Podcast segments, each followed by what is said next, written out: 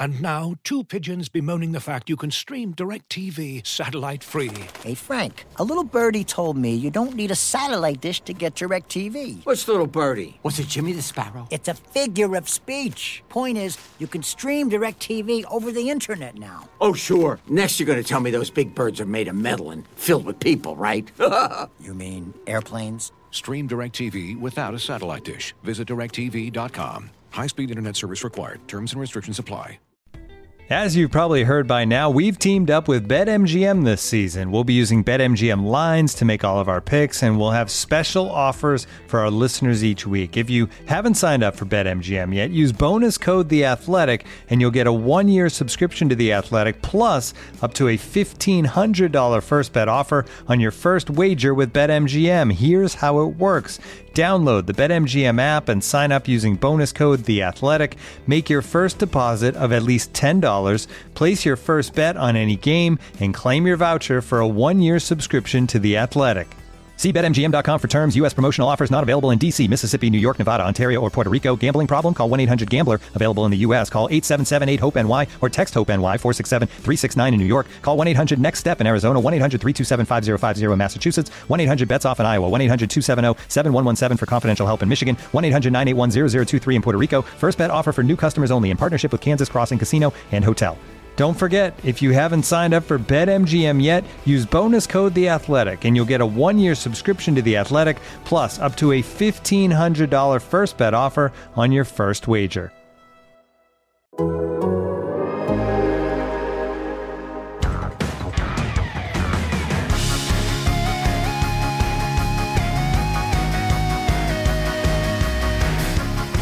Hello and welcome to Front and Nationwide. This is the Athletics dedicated Blue Jackets podcast. Aaron Portzline with you on a bright and chilly Thursday. Blue Jackets coming off a if heartbreaking is the word.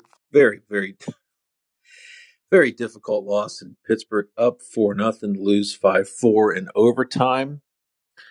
Kind of a, a weird one because if this I don't know. We can get into this. I'm, I'm sure people uh, may, people may have questions about it. Maybe people have moved on, but kind of a, a difficult game to to evaluate because you shouldn't. Of course, you should never lose a game you lead four nothing. On the flip side, you could just see that this is this has happened to the Blue Jackets when they play the Penguins in good times when they when we thought this was going to be a rivalry back in 17, 18, 19, 20, those seasons, they would collapse against them at the most inopportune times. This team almost gets a little bit of, I don't know, maybe a curve. Not everybody, but it's the pros, so not too big of a curve. But as we noted, half this team is AHL, half is, and rookies. Like there, it's, it's um, it's such a huge experience imbalance, but a tough one in Pittsburgh. We can discuss that. Corson Ceulemans, Blue Jackets first round draft pick, number 25 overall in 2021, has signed with the Blue Jackets a three year entry level deal that starts next year. Uh, he has a PTO that will allow him to play in Cleveland. And speaking to him last night, we'll have a story published here probably later today. Um, he's coming to Columbus on Friday. He's going to be nationwide for the Blue Jackets game Saturday against the Blues, and then he's off to Cleveland. First practice with the the Monsters on Monday, and probably debuting uh, the following Thursday against Grand Rapids. So his pro career is nigh. Very talented player, offensive minded, but also has some size. And uh, one thing he mentioned, I think you'll be interested in his. He thinks he can be a more physical, confrontational player in pro hockey than he was uh, given a chance to be at Wisconsin, given their system. So he is out of Wisconsin after his sophomore season. I don't think that's a surprise for most people. Uh, Blue Jackets' next game is not until Saturday against the Blues, and they've got a uh, long road trip after that. I believe it's eight out of nine after that. Uh, so if you're looking to catch a Blue Jackets game, seven out of eight after that or, are on the road. Um, that might be a good time to grab one. Um, as always, the floor is yours. You guys set the conversation. If you have a question, you can post it uh, as a text message on the on the app, or you can step to the queue. Um, don't be afraid of the queue, people. Let's have a conversation if we can. It helps to hear your voices it and uh, and uh, and have a conversation that way. If you want to join us, please do. Um, we'll go for probably 45 minutes today. We've got um, a story going tomorrow, I believe. Yes, tomorrow, uh, taking a closer look at the five teams currently in the battle for the number one overall draft pick in the uh, NHL draft lottery. Uh, still don't have a, a, date for the draft lottery. the league sets that according to the playoff schedule. So look for that either towards the end of the regular season or just after it, but probably mid April to late April uh, for that uh, lottery draw. And what a huge moment that is for, geez, so many franchises this year. Uh, we can talk Bedard, we can talk Fantilli, uh, we can talk Leo Carlsson, we can talk Michkov. It's all up to you. Uh, feel free to weigh in. Um, I see Brandon in here early. If, if uh, you've got a question or a comment, by all means, post it or step to the queue, and uh, we'll try to get to you. Um, Brandon says, I can't be the only one who was dying a little bit inside when we went up 4 nothing at the prospect of winning, when we prefer to lose, and somehow died even more inside when we ended up losing. Obviously, referencing the Pittsburgh game. How do you go about balancing always wanting your team to win while knowing it is better long term for them to lose? Well, you know what? The team that that uh, this happened against, nobody knows the value of having a season like this more than they do. Uh, for, we're talking two generations now. It's how they got Lemieux. It's how they got Malkin. It's how they got Crosby. Um, they tanked for Ovechkin and didn't get him. They got Malkin instead but and it is um, it's messy, and I get it because you. It's such a we've been through this so many times through so many seasons here, and they've never quite done it. They still haven't done it. There's still 18 games to go here, and they're still playing hard. I mean, this team they, they didn't. I keep hearing that they're tanking. It, sure looks like it results wise, but they, they didn't quit in Pittsburgh. They didn't. by no means did they throw that game. They were devastated by that game. Kent Johnson was pissed off after the game, which is to me a really good sign. But they're they're not losing these games intentionally. They still have 18 games to go here. Chicago's going to be tough to hold off, um, but it, it's it's a mess. And you know, on, on one hand, I, I, get it from a pride standpoint and, and from a competitive authenticity. Just who are you? I mean, you can't expect the players to to to tank, and they don't. And yet, and people who say that it, it, it doesn't always work out, it doesn't always work out. Of course, nothing always works out in pro sports. It's very much a moving, breathing, living thing. There's no one way to do it. But it's pretty hard to look at Colorado that just won the cup. How did they get Nathan MacKinnon? Uh, they would they picked third or fourth the year they got Makar, but they had the worst record in the league that year. That's how they got Makar. I mean, tell me that they win a cup without Makar and MacKinnon. No, no chance. There's no chance. How many cups does Pittsburgh have without Crosby and Malkin? I'll take zero, right? Does Washington win that cup without Alexander Ovechkin?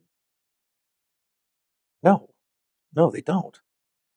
And so it's not the only way to do it. The Kings have won some cups. They, I don't think they've ever tanked. Boston might win the cup this year. They didn't. They haven't tanked.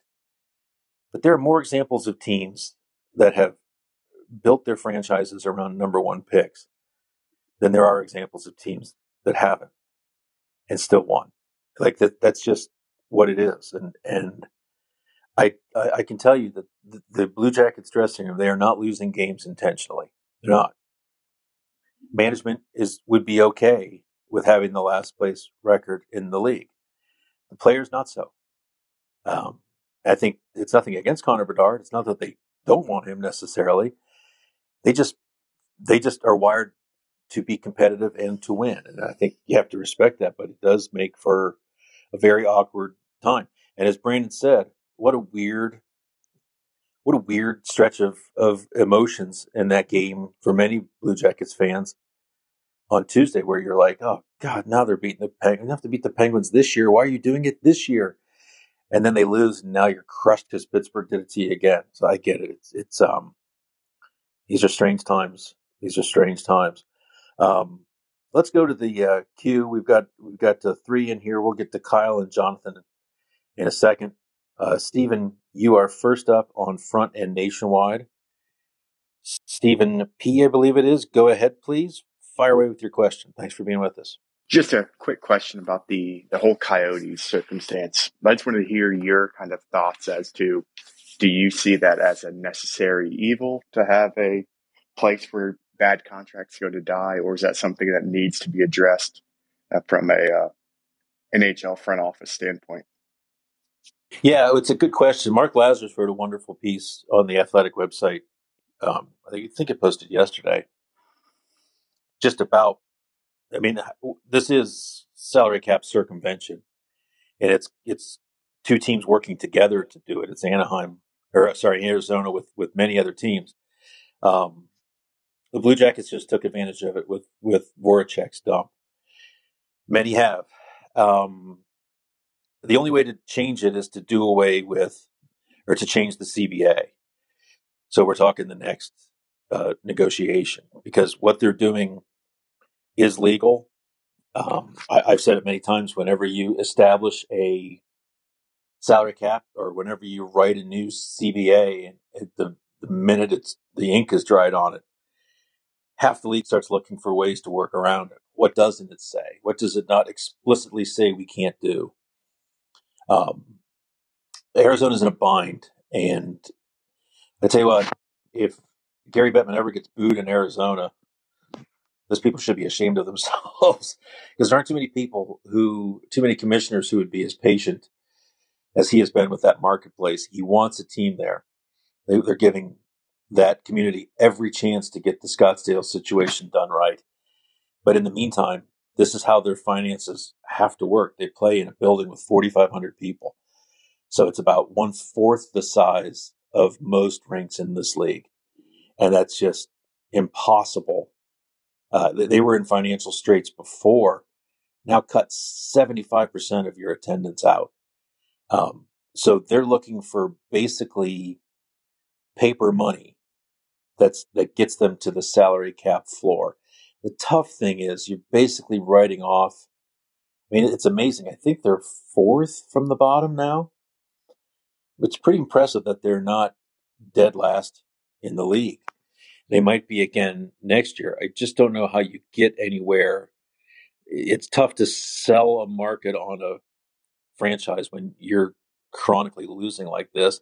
And with all of that dead money, and with the inability to spend more, I'm not sure how they get better over the next three or four years. Like they, they just moved a a defenseman, a Jakob Chychrun, who's a pretty good player and not old. Um, he's like 24, 25 years old. Those are the guys you tend to hold on to in the NHL, but he's already reached a point where, where he's out and they're, they're cashing guys in for younger and even cheaper than that. So it's kind of a mess. I think it's all going to come down to what Scottsdale decides to do if they actually raise, you know, agree to spend that much money to build a new place. And who knows, in 10 years, that could be one of the crown jewels of the league. It's a huge TV market. Scottsdale's a much different setting if you've ever been there than Glendale is. Um, I clearly the commissioner thinks that this will all be worth it in the end. Um, but it's it's it is short term and for three more years. I think at least three more years a mess. So, what are your thoughts on it? I mean, I'm not far, not educated enough to say, but just to me, it screams that if you're going to send out a memo about not trading picks to hit stash on LTIR before the playoffs, how is this yeah. uniquely different than that presentation? Yeah. yeah. it's crazy, and every league's got their their uh, tough spots. Maybe not the not maybe not the NFL, but this is a weird one. In, in all of sports, this is a very unique situation. But Stephen, thanks for the uh, thanks for the question. Thank you. Looking for an assist with your credit card but can't get a hold of anyone? Luckily, with 24 7 US based live customer service from Discover, everyone has the option to talk to a real person anytime, day or night. Yep, you heard that right. You can talk to a real human in customer service anytime. Sounds like a real game changer if you ask us. Make the right call and get the service you deserve with Discover. Limitations apply. See terms at discover.com slash credit card. Looking for an assist with your credit card but can't get a hold of anyone? Luckily, with 24 7 US based live customer service from Discover, everyone has the option to talk to a real person anytime, day or night. Yep, you heard that right. You can talk to a real human in customer service at any time. Sounds like a real game changer if you ask us. Make the right call and get the service you deserve with Discover. Limitations apply. See terms at discover.com slash credit card. Jonathan, we got you in here. Yep, I'm in here. Hey man, go ahead. Great. Uh, just real quick, uh, I also I'm just want to say I'm fully behind Team Tank. Uh, so I also get uh, the first uh, person's question about how tough it is when you're sitting there, the jacket score, and you kind of celebrate for a moment, and then you're like, oh no, crap. So Yeah. uh, I, I, it's it's a bizarre it's a bizarre place to be for sure. Um, Hopefully, you'll never be there again. means, yeah, absolutely. That would be great if, if after this season we could just see a nice big uh, incline quickly. So, um, but my question to you is, uh, what do you think? So, I think we all can pretty much seems universally agreed upon.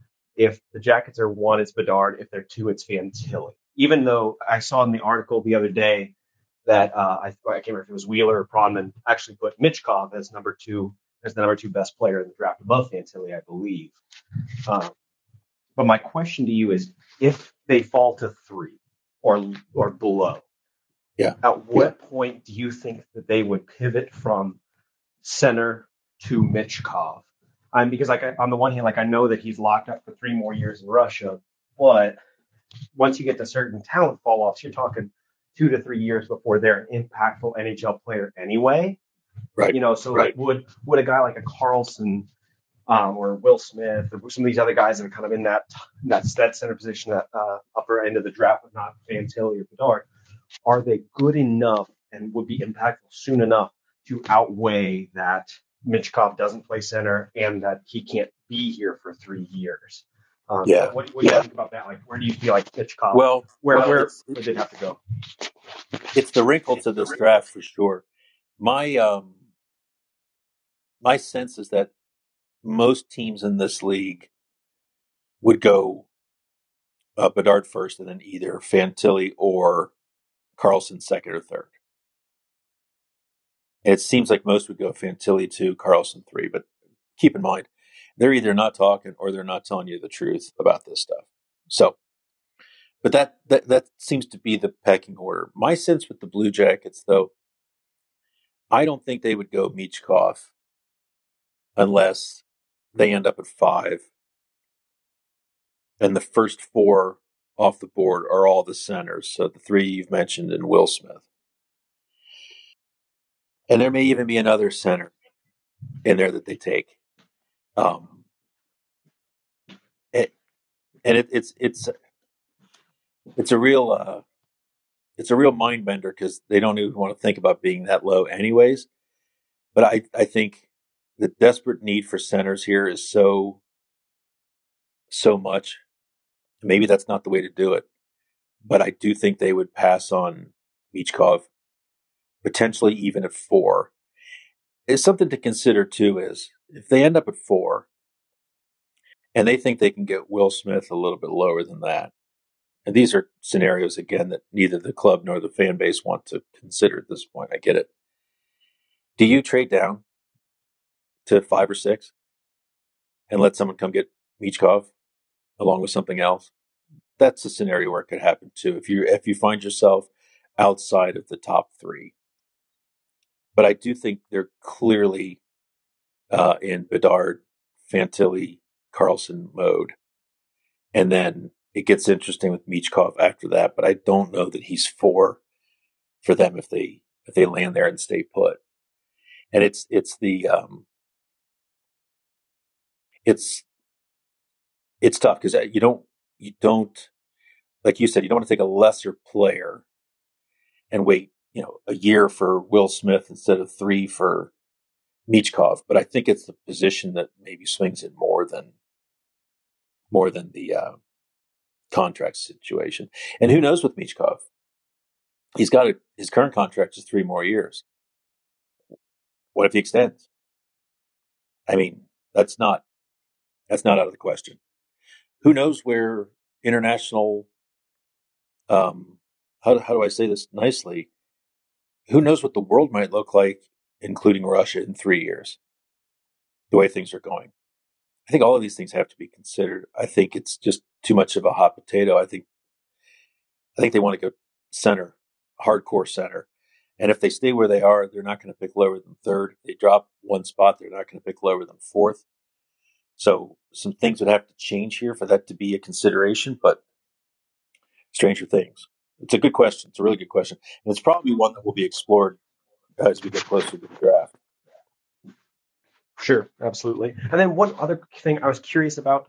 Uh, I know that they said that with the LTIR announcement from from the, the NHL that um, that impacted the Nyquist return. Did you ever get any kind of sense of where the Nyquist return might have been pre that announcement that they were going to crack down on the LTIR stuff? You know, I I I, I didn't, and I don't even know that it ultimately applied to it because he's there is a you can you can go back and trace when he was injured him saying immediately that he plans to play before the end of the season. And I think there is a reasonable expectation. This isn't Nyquist to Wild wasn't just the Wild saying, "Okay, we can we can get a player that's not going to cost us anything and then add him in the playoffs." Um, I think there's a sense that he's going to play before the end of the season. It might be the final week, uh, but I think he can he can prove that that there is an expectation that he will be ready to play during the regular season. That it's not purely just a it's not someone trying to be a, a, a smartass with their deadline moves and get an advantage over other clubs. Um, sure, that's my sense. I, I don't know that it affected. I was amazed he was the first guy to go. To be honest with you, and also amazed that there aren't any conditions on the pick. I thought there would be strong conditions on the pick. Um, yeah, depending upon his ability to play. But so then that also tells you how confident they are that he can he'll be back. Yeah, I thought honestly, I thought that that was one of the the weaker return. I felt like Gavrikov and Korpisalo kind of made sense given where the market got to at that point after the Boston thing fell through. Um, but I, I, was a little disappointed that it was only a non-conditioned fifth for for Nyquist. That could be a great. I mean, I don't think the Wild are doing much in the playoffs anyway, but um, you know, I think he'll he'll be good for them at that at that cost. Yeah, it's fair. You if you look at it from their perspective, they're trading for probably a secondary or third tier scorer at this point in his career, probably a third line guy for them in the right fit. And he does he is injured. And so there's a little bit of risk there. I thought it would be like a sixth round pick that could be as high as a fourth if he played yeah. ten games or, or more. But yep, agree. Okay, yeah. thanks, Aaron. Thank you. Thanks for the question. And let's go to we've got Philip N with us. Philip, you are on front and nationwide. Go ahead, sir. Hi. Um, quick question, and I, I arrived a little late, so I don't know if you've already answered this. Um, there's been rumors from the uh, national reporters that the Blue Jackets might be interested in Kevin Hayes. Have you heard anything on that front? I have heard that. I've heard that name specifically. Um, it, that that doesn't surprise me that he could potentially be on his way out of Philly. Um, there's also obviously a desire by the Blue Jackets to add veteran players. I'm not sure Kevin Hayes is the guy you're looking for in that category. He is a veteran player. I'm not sure if he's, this is nothing against him. I'm not sure if he's defined in most places as a leader. I think one of the things that's tricky about all of this is I mean, these guys, he, what is he, 30 years old? Those guys just don't move. The, the other thing that, that scares the daylights out of me that I find hard to believe is he's making seven, a little over $7 million a year. And he's got three years after this one. Like, I'm not saying it's not going to happen. I'm sure it's been talked about.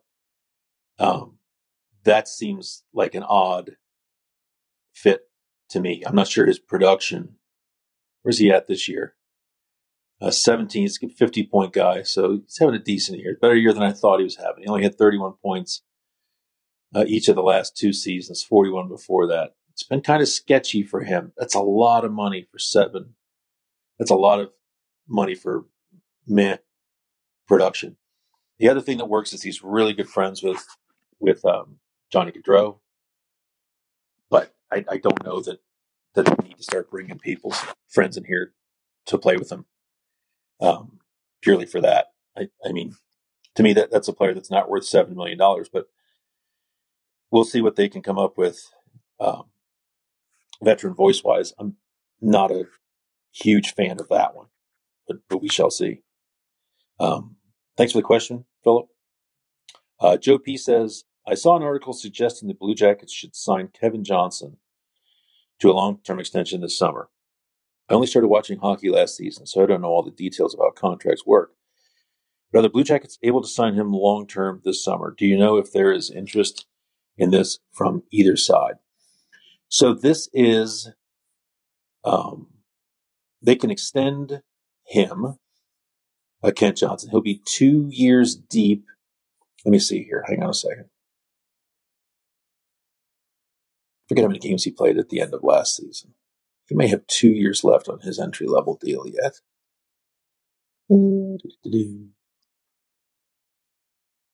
Okay, so he would be going into the last year of his entry level deal next year. So they could extend him as of the beginning of, of next season, which will be July 1st. Um, I don't have a problem with that. I like the idea of having guys into long term contracts, but it's also not. I don't know that it's that big of a deal. He'll be an RFA when his when his uh, entry level is up. It's a peace of mind thing for sure. If I'm the player, though, and I think he's I, I think he's had a, quietly a really good season. I think he's one of those guys that you could see pop even further next season with another off season of, of uh, strength and development and understanding how this league works. He's he feels like a guy that could really take a big step next year. I'd rather have my next several seasons. We're talking it probably be a seven or an eight year deal. I'd rather have that signed. Um, I'd rather I'd rather sign that on on the back of my best season than my second season. So it's it's a give or take. It's security, it's signing bonus, it's all those things. But but there's there's a uh, trade off there. And if I'm the Blue Jackets and he wants to get something done sooner rather than later, you might sign him to a four or five year deal so he has one year left of RFA when he's up again. Not doesn't go straight to UFA, but you'd like to see this team start to sign their young players, um, identify their cluster of of leaders in top players going forward, and get them under contract. Um, I think it would do a lot of people a lot of good to not have um, RFA fights every other summer with players. So, um, yeah, th- those are my thoughts. I don't think it's a big deal though, because he's he'll be an RFA after next season. If I'm the player, I'd want to wait because I think they're going to be. He might be playing with with God knows Bedard or Fantilli next year. Um, he could have an 80 point season next year, and that's what he'd want to negotiate, not off of a 35 or 40 point season like he's having now. So um, that would those are those are my thoughts on that. Uh, James T says, fun fact: the Sabres secured the worst record, highest draft slot, in the McDavid Tankathon in 2015. Who's the final opponent for Columbus this year? Buffalo. Well, there you go. Um, they also ended up with Eichel, James. So I, we don't want any of that uh, of that karma to rub off from from uh, Buffalo to Columbus. It's been a long haul for the Sabres. My God, are they fun to watch right now? Um, that's then that's going to be a really good team. You can you can it is a good team. They're they're going to be a really good team. Um, they can they can see what they need to fix now, but they've got some serious players, and uh, it feels like they're starting to emerge, which is awesome. Kevyn Adams, long ago Blue Jacket, really good guy. Uh, full marks to him. I remember the the heat that he faced the moment he got that job. Um, done a pretty steady, impressive job the last couple of years in that in that position. There's a a good story there for sure. Um, Patrick D. The dog weighing in. Hello, everybody. Um, with Cleveland needing help to make the playoffs, this is from Patrick D. Sillinger absolutely tanking his sophomore year, and the Blue Jackets needed to lose game. How does CBJ management justify keeping Sillinger on the NHL roster? So it's yeah, this this one seems to come up every week now. He it sure sounds like no one has they've all said that there's not a timeline, that there isn't they haven't dictated exactly how this is going to go. It sure sounds like he's going there for the playoffs.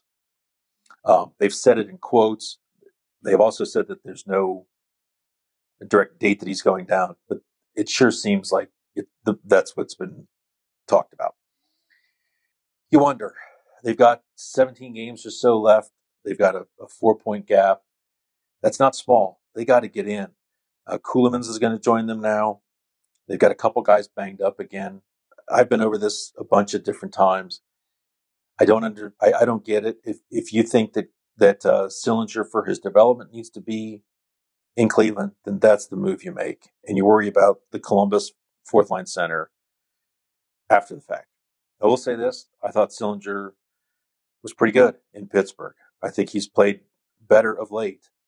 Um, so for his development is is the only thing that matters. And if they feel like his development still is occurring and is best for him at the NHL level, better than he would be at the AHL level, then he's where he needs to be. Um, so, yeah, th- those are my thoughts. I do think he's been better. I think he's going to go to Cleveland and score in his first game because that's how it works. Um, but the other thing I should say, and we had this conversation the other day, I don't worry about him. Uh, maybe I should. Maybe maybe others are. I don't worry about him being a long time, very good NHL player. Um, I thought his his comments. We wrote a story earlier this week about him his willingness to go to Cleveland. I thought his comments were exactly what you'd want to hear from a player in his situation. I thought the attitude was fantastic. Um, so all of that's all of that's good, I think, um, and and should be seen as as an optimistic outlook. Let's see here. Uh, Nicholas V says, "Hey Porty, the trade deadline it was an arms race in the East. Do you think the Blue Jackets rebuild schedule as well as draft pick capital is being looked at differently by Jarmo and more of a long term window for competitive hockey in Columbus?" If so, what do you think he does with the late first round pick from LA? Well, um, I think we I think we already have a read on what Jarmo plans to do with that pick. And I say that because it was acquired and immediately dangled before the Arizona Coyotes. So that pick that pick has already been identified as a chip that can be used to add immediate help. And I think that's where it's going. If you look at the free agent class of defensemen that'll be available this summer, it is underwhelming. Free agency in the NHL is underwhelming. So I think their best bet is a trade. And I think that pick is absolutely in play. Now, you hope that the Kings, you don't hope they miss the playoffs because then you don't even have a first rounder. You got two seconds. That's the condition on the pick but it would take a monumental collapse for them to miss the playoffs. They got to make the playoffs, and you root for them to lose in the first round and make that pick as impressive as possible.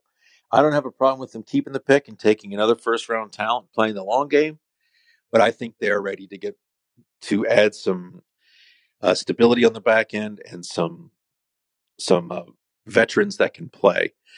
And people are here when you when you say veterans, people are hearing Gudbranson. They're hearing um, older players that may have limited abilities. I, I don't think that's what we're looking at. I think there is an expectation. I know you've heard this almost every summer, at least the last five, that um, teams are going to be up against it with the salary cap. It's still it's growing by only a million dollars this year, so there are going to be some issues with that. Can they add a player that way? They absolutely have. I think have to add at least one defenseman, left side, Gavrikov's old spot. Um, and I think that is an absolute must. And and if it's a three or four year deal, that's fine. Um, you've still got some flexibility with some of your other guys, with the young guys coming up. Jiricek will be here. I don't know if you want to count on him being a top pair guy with Werenski immediately, but he's going to play somewhere in, in, Columbus next year on the right side. Um, so that's one change on the back end, and I think you need a veteran add, and I think that first round pick will be used for it. Um, so thanks for the questions there, Nicholas. I appreciate it. Uh, let's go back to the queue. I believe we've got uh, James T. James, you are on you are on nationwide. nationwide. Go ahead. Go ahead. Yeah, thanks. Um, so this offseason with uh, with RFAs, there's not a ton going on with the Blue Jackets, but some names that jump out are Tim Berni, Marcus Bjork, um, and Jacob Christiansen. Uh, to me, it seems that Berni's, you know, they like him um, and he's a shoe in to get a qualifying offer. But what are your thoughts on on Bjork and Christiansen with all of the other defensemen, kind of the younger defensemen starting to join in the loop? Is there a chance that either of these guys maybe don't get that qualifying offer and become free agents? Um, you know what? I think you you make the decision based upon their ability relative to play in the NHL. I don't think you just let those guys go. Um, if if you think that they're NHL uh, optimistic. So I think they'll get qualifying offers. I do because you don't want to let those players just go. But I, I, I don't rule out the Blue Jackets making um, again trades this this uh, summer. I think a an existing defenseman with that first round draft pick could be the dangle. So a, a cheaper defenseman with the first round draft pick for a higher priced defenseman from somewhere else to provide cap relief. Um, and yeah, I, I, don't think if you think somebody can play in the NHL, I think you qualify him and keep him. And even if you have to make a minor move and flip him to another franchise for a forward, a player you like, that's something you do rather than just let a player go. Um, so that would that would be my read. The question with QOs is: Is this guy NHL? Does he have an NHL future? If so, I'm not just letting him walk.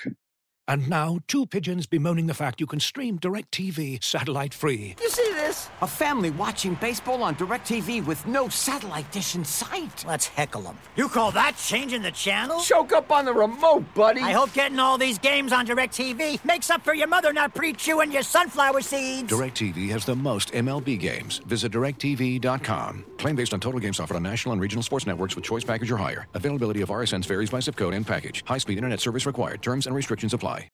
Um, okay, we got Paul B on stage. Paul, go ahead. Fire away, man. Hey, yeah, you guys were talking about the you know free agents and RFAs, things like that. Uh, I took, I was looking at the list of potential free agents, and it is underwhelming this year compared to normal years, even last year. You know, you don't really have that standout superstar guy this coming up this season, but the RFA list is really intriguing. There seems to be a lot of high quality players on that. You know, would could you see some offer sheets being thrown around by the Blue Jackets this season? And if so, you know, if some say one gets accepted or whatever, could they per, are they able to protect their uh, their high draft pick this year from uh, being absorbed by the you know other team or whatever? Yeah. So the if you put an offer sheet on somebody, the, the compensation for that depends on what the offer is. And one of the things that get that gets lost in this a lot is it's not just a team putting an offer sheet on somebody. It's not a one direction act. It's the player saying it's the player being able to negotiate with the Blue Jackets. Mm-hmm. And the contract they reach, whatever that annual value is, the salary cap hit, that determines what the compensation is. So it wouldn't be this year's first round draft pick if it's above six million or whatever it is, but it would be futures, and I do not see them doing that. That is a really expensive way to do business. Um, they sniffed around many years ago with Mitch Marner. It takes two to tango. Mm-hmm. A lot of times players are using it to get their own deals done. Um, you see so few offer sheets. It is a dream of uh, writers. It's a dream of fans. It's great drama. We're, have, why would we ever have, have talked about Jesperi Kotkaniemi as much as we have? It's because Carolina poached him from Montreal, and now everybody pays attention to it. It was a little ridiculous if you look at the the output. Um, how I mean, what a crazy offer and, and salary that is for that player. It didn't um, it didn't really work well there. Uh, and it just doesn't happen very often because it's so expensive. So I would not, to me, that is a, that is a near the end of summer, RFA is not signed and is having real problems negotiating with his team. Mm-hmm. And you have exhausted the trade market and free agency is tapped dry and you need a defenseman bad, or you need a, you need this player bad. It's a, it would be a desperate act in both directions. That'd be my sense. Gotcha. Okay. Yeah, I was just curious, you know, because there are, there's a ton of good wingers and a handful of good defensemen. Uh, one name that popped up uh, looks like Vince Dunn uh, out of Seattle. He's an R, a pending RFA this year, and Yeah. they they're talking about you know negotiations with Rob Fran- Ron Francis are kind of sleepy at this point, is how they Yeah. described it. Yeah, I would. So I would say in a case like that, that a trade might be more likely. Uh, traded him as an RFA, and then the Blue Jackets would deal with him as an RFA rather than an offer sheet. Gotcha. Those offer sheets are are so rare. Okay. Unfortunately. Good. Good to know. Yep. Thanks for the question, Paul. Thanks. Uh, we'll go back to the, the chat room here. We've got a few more minutes. Adam M says, "Do you feel the wide open lottery odds is increasing the number of teams willing to blatantly tank? Is there a way to incentivize bad teams to keep trying other than regulation?" Um, I think it kind of actually works the other way, Adam. To be honest with you, I think you can look at Chicago and and recognize that that this from the start has been about finishing last. I don't think the Blue Jackets came into the season at all thinking this way, but it became apparent pretty quickly that that this is you know the course this year. I think the bigger issue because most years you don't see this. The bigger issue is Connor Bedard, is that rare talent at the top um, that is driving all of this. So I I don't think Anaheim is intentionally losing. Uh, they're just in a, and I mean they've lost. Had so many veteran players for so long, it's come back the other direction now. Arizona is its own special sort of wreck, right? Um, who else is down there? Columbus, Chicago, oh, San Jose. Again, th- this is cyclical and it's coming for other teams too. Pittsburgh, Washington eventually, where these, they, they've for so long picked so low in the draft order um, that it just, it, it catches up to you eventually. And all the good players have moved along and you're, you're left to rebuild with not a lot of weapons to do it. I think that the fact that the best team or the worst team has only a 25% chance, 25.5 to get it done is is just makes it it's just a high risk way to intentionally do this. But if you know you're going to be bad and not make the playoffs, it's best to be really bad and miss the playoffs. And some teams coming into the season, Chicago especially, could see that coming. Um, Matthew M says, "When does the Blue Jackets win now window begin? It feels like we're a top center, two top four D, and a goalie away from contention. Interesting. Um, so I would say, I would say you're a one and a two center away. Um, I think you're three top D, although you hope that Jiricek will grow into that. And I'll agree with you in the goalie. Um, I'm not ready to give up on Merzlikins yet, but he's not a young man anymore. It needs to start showing here in many ways quickly. Um, so, uh, you know, they expect to be competitive next year. They expect to be in the playoff race next year. They expected to this year for what that's worth. Um, I think you're probably two or three seasons away from them, if things go well, from them challenging to win, to challenge in the division. Um, but they've got a lot of growth to do between now and then, and a lot of things have to fall into place. There's going to be big changes even on next year's team. We'll see how the lottery goes. It's obviously so important. Voronkov is going to change them down the middle. He's probably a three you should expect to start. Can Sillinger grow into the two eventually? And if so, if, if you in three years have Bedard, Sillinger, Voronkov down the middle, then all of those things pan out. I think you like where where you're at. You've got Boone Jenner on the wing somewhere. If Jiricek is a top D and can play with Werenski on the top pair in the next couple of seasons, that's great. Is Mateychuk ready? Does Ceulemans and Mateychuk make a second pair? Um, this veteran that they signed this summer is it that veteran and Ceulemans in in a couple of years that that they really become a formidable pair? Um, what does Blankenburg become? I mean, there's some potential here, um, but we know what potential is. We know how it can go off the rails sometimes.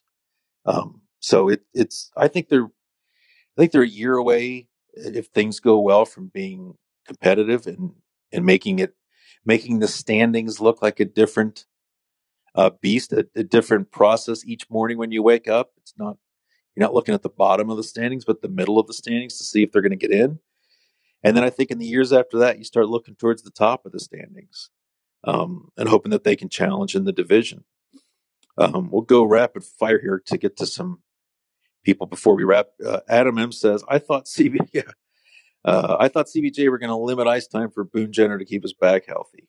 At 2015, he tops all of our forwards. Since the coach won't protect him, do you think management will step in and sit him under the guise of health preservation? So this is uh, something we banged on uh, heavy early in the season, and then Boone missed about a month with a broken, I think it was hand, finger. Um, so there's there's some peace for your back right there.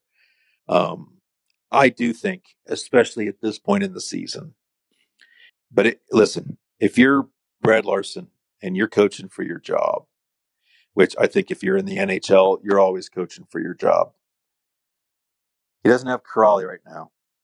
So he's leaning on Jenner even more. Every defensive zone face off, um, every big face off, every big moment when he needs a win.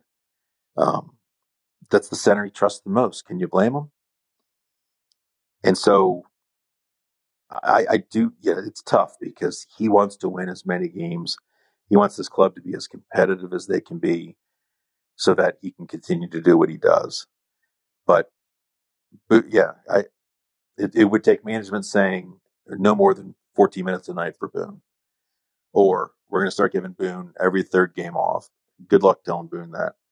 Um, but I, I, it does seem, I, I know where you're going and I, I know what you're saying because it, it it's important. And yeah, the other thing too is we're not privy to day to day conversations with Boone about um, how's your back, what are you doing, what what kind of treatment are you going through. It doesn't because he hurt it one season doesn't mean he's going to hurt it this season. Um, we don't know that it's chronically damaged either. So they would have health information for a player that we're just not privy to. And maybe he's feeling great and he's not getting a daily treatment for his back, and so it's not the concern that it seemed to be. Um, but yes, um, when once a guy has a back injury, you're always sort of wary about it. Uh, Daryl C says, "Will the Blue Jackets keep the Kings first rounder or use it in a package for a D man?" Um, as stated, I do think they're, I think they're going to trade it or try to. Uh, Ed says, "You're in the arena for most games. I'm guessing. Can you tell me why they the in-game ops doesn't play music and turn it up to drown out other teams when they get loud?" the in-game things in the arena are really bad. Um, so one thing I noticed in Pittsburgh is they were drowning their own fans out intentionally at times. when the boos would start, um, the Let's Go Pens horn would, would play. When the Fire Hextall chants started, the Let's Go Pens horn would play. And they were having a hard, a hard time um, drowning them out. But eventually they came back and when I was listening for the uh, uh, "Love You Hextall" chants at the end of the game, didn't hear them um, when the game turned around like that. But uh, yeah, so game ups. I, I, I tend not to weigh in there because I don't know what they're up against. But it is nice to go to some other bars and hear some great music sometimes. Uh, I've been listening for the last couple of months. I'm not sure who this is since subscribing and noticed the tone of the conversation has almost entirely left the on ice performance. That's understandable given the team's circumstances. But it makes me wonder can you offer a compelling reason or two to drop in and watch games? Sure. Um, Kirill Marchenko, uh, Kent Johnson. Absolutely. Um, look at the young players develop. They've been playing their asses off. Honestly, I know people don't want to hear that because they're losing. Um, but they are going hard. I'm not going to tell you how to spend your money. But yeah, there's some things to watch here. And, and, uh, it's, competitive, it's competitive NHL hockey. So, um, Dog says hello. Uh, Austin H says, could CBJ use the LA first round pick and our next year's first to move up in this draft in the top 15? Uh, they could. I think this draft is so good that pe- teams that are up there are going to want to keep that that pick though. Um, but leave nothing to, and nothing's out of the question on the on the draft floor. Hearing rumors of Auston Matthews making going to free agency, could we trade for him? I think we have the cap space now. You do have the cap space. I'm not sure you've got the trade pieces other than that one. Um, yeah, I don't see that. The rumors, of course, is that Auston Matthews is going to go play for Arizona just in time for the new rink. Um, Chris M says, Have you heard anything about Seth Jones regretting his decision to go to Chicago? I have not. Um, given the see, Johnny H says, given the need at center and rumors that Arizona will try to move him before his modified no trade clause kicks in. Do you see the Blue Jackets having any interest in trading for Nick Schmaltz? His AAV is just six million. Um, and then Johnny corrects to say under six million. Um, I don't see them doing that until we know what the draft lottery holds. To me, that's a, a move you make after you know if the lottery is your friend or not. And I think Schmaltz is the guy you consider, but I'm not sure he's a target. Put it that way. Andy J says, Do you think the CBJ make a coaching change this summer? A coaching change? I'll give myself a caveat here. I do think they make a coaching change. I'm not sure it's the head coach. I'm not sure which coach it is, but I'll bet there is a new coach on staff this summer. How's that for ducking a question right on the way out the door? Um, folks, thanks for listening. Really appreciate it. Really appreciate it. We'll do this again next week. The questions are great as always. Um, keep the faith. We'll keep uh, cranking along. Story later today on Ceulemans. We'll get a story tomorrow morning taking a closer look at the teams at the bottom of the NHL standings. And of course, on Sundays, uh, this Sunday, we've got a story about Kent Johnson and his friendship with who else? Connor Bedard as the lead of the uh, Blue Jackets Sunday Gathering. So thanks for tuning in. Thanks for being with us, and we will talk to you soon. Take care. Looking for the best place to buy tickets for any of your favorite teams or sporting events? We've got the spot. Our partner, StubHub, has been the leading ticket marketplace in the world for over 20 years, providing a 100% guarantee with every order. From a worldwide selection of live events, the widest choice of tickets, and industry leading partnerships, StubHub has what you need to purchase with confidence. StubHub, an official partner of The Athletic.